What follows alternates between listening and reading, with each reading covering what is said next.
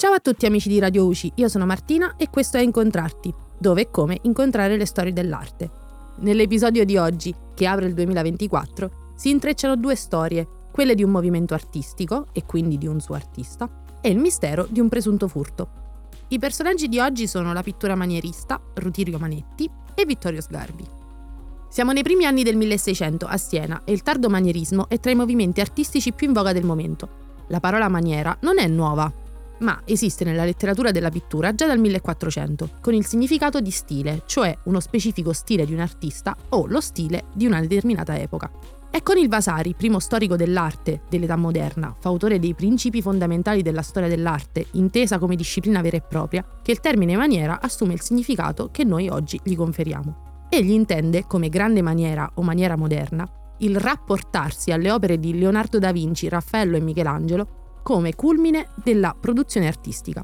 Vasari sostiene che questi grandi maestri avessero raggiunto una perfezione formale tale per cui essi avrebbero superato i grandi maestri dell'età classica. Pertanto il critico con la C maiuscola raccomanda ai successivi artisti di operare nelle arti, proprio alla maniera di.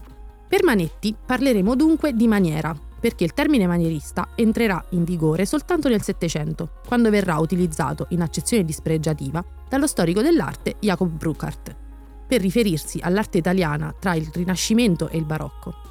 Solo con l'espressionismo e il surrealismo verrà ribaltata questa visione negativa del manierismo.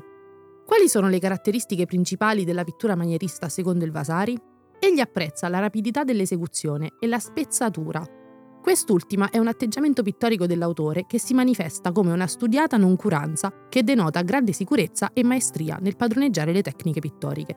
Vasari sostiene inoltre che la pittura manierista debba avere varietà nella bizzarria dei temi trattati, vaghezza nei toni di colore e nelle ambientazioni. Per concludere il nostro excursus nel mondo dell'arte manierista, possiamo riassumerne i punti cardine. Costruzione artificiosa dell'impianto scenico, fino a distorcerne la prospettiva un uso della luce che enfatizzi i movimenti ed espressioni dei protagonisti e grande importanza alle espressioni dei volti e la varietà delle pose, enfatizzate dal drappeggio. Infine, un uso del colore che si discosti notevolmente dalla realtà, da sembrare quasi finto. Il manierismo di Rutilio Manetti è un manierismo tardo di influenza romana. Sotto il pontificato di Papa Clemente VII, infatti, a Roma giunsero artisti toscani del calibro di Cellino e Rosso Fiorentino, ma anche emiliani, come il parmigianino. Ma con il sacco di Roma del 1527, ad opera dei Lanzichenecchi, cioè i 14.000 mercenari al soldo di Carlo V, che nel corso della sua guerra con la Francia, per il dominio dell'Italia, sconvolsero la vita della città dei papi.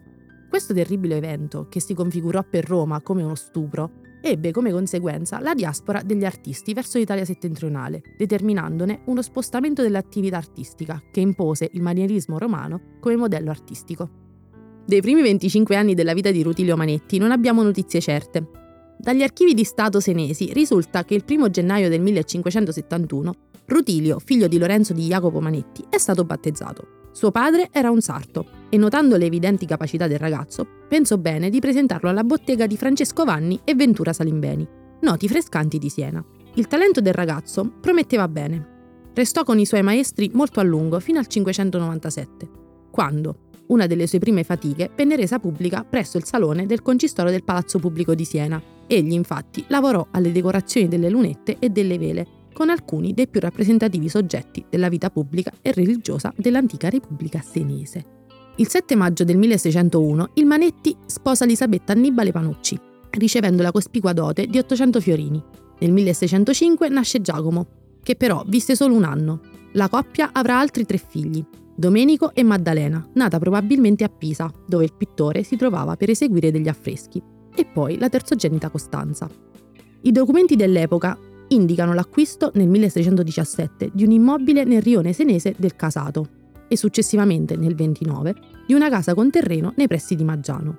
La prima parte della vita di Manetti scorse così, tranquilla, senza eccessivi slanci, dipinge ciò che gli viene richiesto ed è pronto a soddisfare le esigenze politiche e religiose della sua città. La sua pittura riceve sufficienti consensi da consentirgli di vivere in maniera agiata per il suo tempo. È il primo ventennio del Seicento e la pittura di Rutilio Manetti è molto nota a Siena. Tra le sue commissioni vi è un Sant'Antonio tentato dal diavolo, dove quest'ultimo appare con un paio di occhiali. Questa tela, nei primi anni del Novecento, ha avuto un'ampia risonanza grazie al romanzo Todo Modo di Leonardo Sciascia, nel quale lo scrittore siciliano dà una sua personale interpretazione del particolare della tentazione del diavolo, che fa dono al santo di un paio di occhiali. Un altro importante particolare della produzione artistica della prima fase di Rutilio Manetti è la raffigurazione di se stesso in alto a sinistra nelle sue tele, quasi a osservare la scena che poi egli stesso riprodurrà. Manetti appartiene a un'epoca storica in cui nell'arte si credeva che tutto fosse già stato fatto da grandi artisti del passato, che tutto fosse già stato visto e riprodotto. Rutilio Manetti ha quasi 50 anni e avrebbe potuto continuare a guadagnarsi dignitosamente da vivere con le commissioni della sua Siena, ma la svolta arriva con le influenze artistiche delle città culturali come Firenze, Bologna e Roma. Egli modifica progressivamente il suo stile nell'uso del colore e della luce. Insomma, di colpo e con forza prende possesso della natura, dipingendola viva e vitale, dando peso e qualità ai suoi soggetti. Nella prima metà del Seicento si andava diffondendo, in lungo e in largo, il verbo caravaggesco e sicuramente Rutilio Manetti era stato a Roma e la potenza delle opere di Caravaggio aveva influenzato notevolmente la sua produzione artistica. È proprio nel superbo uso del colore, o meglio nella riscoperta del valore originario del colore puro e semplice, che sembra si intraveda in Rutilio Manetti sorprendenti anticipazioni di tendenze pittoriche che saranno proprie degli impressionisti. Era consuetudine fra i pittori manieristi dipingere diverse versioni dello stesso soggetto e quindi realizzare lo stesso soggetto e la medesima posa su diverse tele. Rutilio Manetti non era estraneo a questa pratica e la sua pittura rimane ancora, anch'essa estranea al podio degli artisti ufficiali della pittura del Seicento italiano. L'opera di cui vi parlerò oggi è L'Andromeda liberata da Perseo, realizzata da Manetti tra il 1610 e il 1613.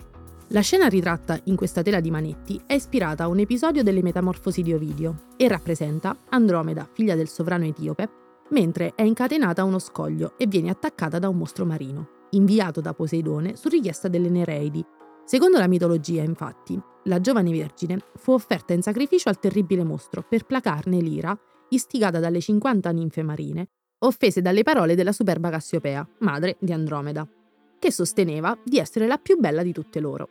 L'opera ritrae il preciso istante in cui Perseo, dopo aver ucciso Medusa, scende impicchiata sul suo cavallo alato per liberare la bellissima fanciulla, raffigurata secondo l'iconografia particolarmente cara agli artisti della fine del XVI secolo cioè integralmente nuda e con una vivissima espressione di angoscia e timore.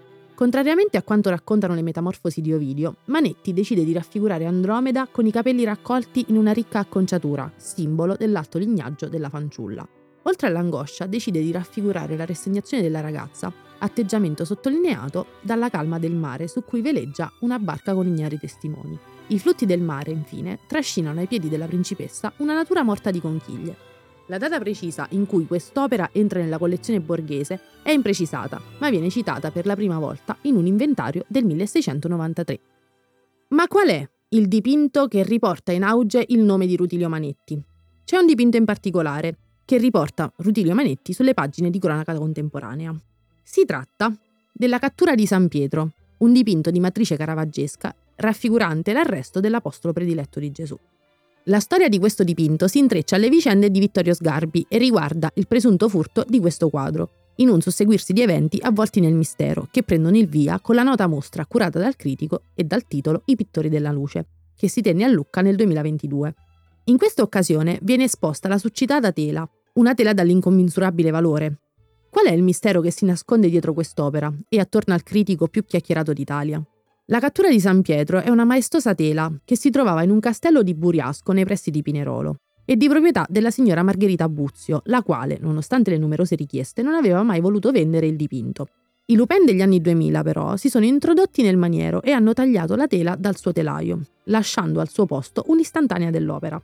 Prontamente la signora Buzio si è recata presso gli organi competenti per denunciare l'accaduto, ma il caso viene archiviato senza una risoluzione. È il febbraio del 2013 e il furto resta ancora impunito.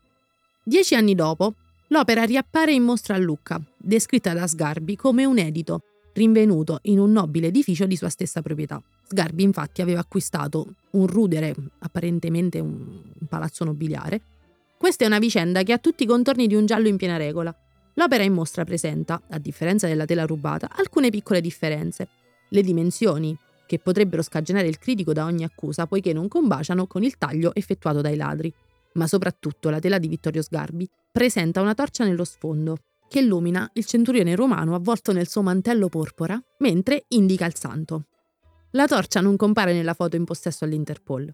Nelle diverse interviste rilasciate da Vittorio Sgarbi alle più note testate e presso i più prestigiosi salotti TV, il critico difende la propria integrità di professionista, adducendo non solo le evidenti differenze tra il dipinto in suo possesso e la tela rubata, ma le sue arringhe in propria difesa sono vere e proprie lezioni di storia dell'arte, dalle quali si apprende quella consuetudine dei pittori manieristi di cui vi parlavo all'inizio del programma, ma anche in molti degli episodi precedenti. La produzione di diverse versioni della stessa opera non era un fatto anomalo, anzi, del tutto ordinario. E vi lascio giusto due informazioni utili per poter visitare l'Andromeda liberata da Perseo, l'opera di cui vi ho raccontato oggi.